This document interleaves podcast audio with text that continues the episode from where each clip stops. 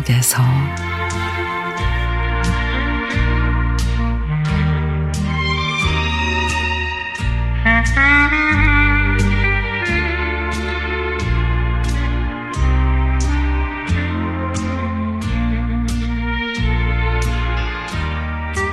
얼마 전 엄마에게서 전화가 왔습니다. 잘 있냐? 네, 근데 엄마도 잘 계시죠? 수화기 너머로 엄마 목소리가 기운이 없어 보입니다.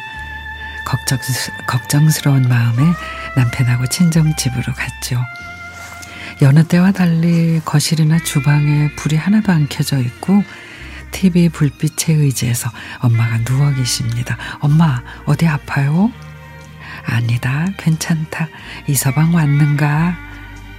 아픈 다리를 붙잡고 겨우 일어나서 주방으로 가 음료수를 꺼내 이서방한테 음료수 좀 줘라. 그러십니다. 평생 삼남매와 가족들을 위해서 헌신적으로 살아오신 엄마의 노고를 알기에 엄마의 아픈 얼굴을 본 순간 울컥합니다.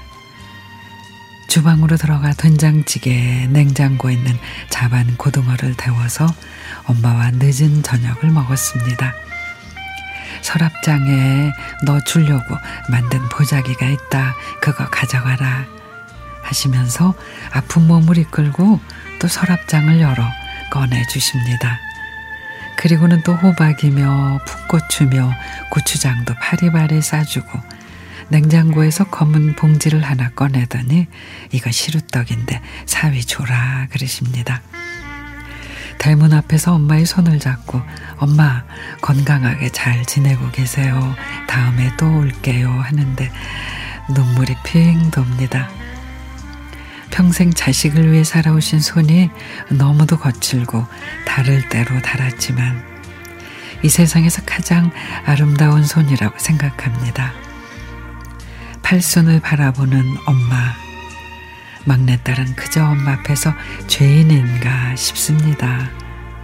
말로만 효도한다고 하고 그저 속상하게만 한 그런 딸이었는데 이제는 부모님 마음 편안하게 해드리는 살가운 딸이 되고 싶습니다.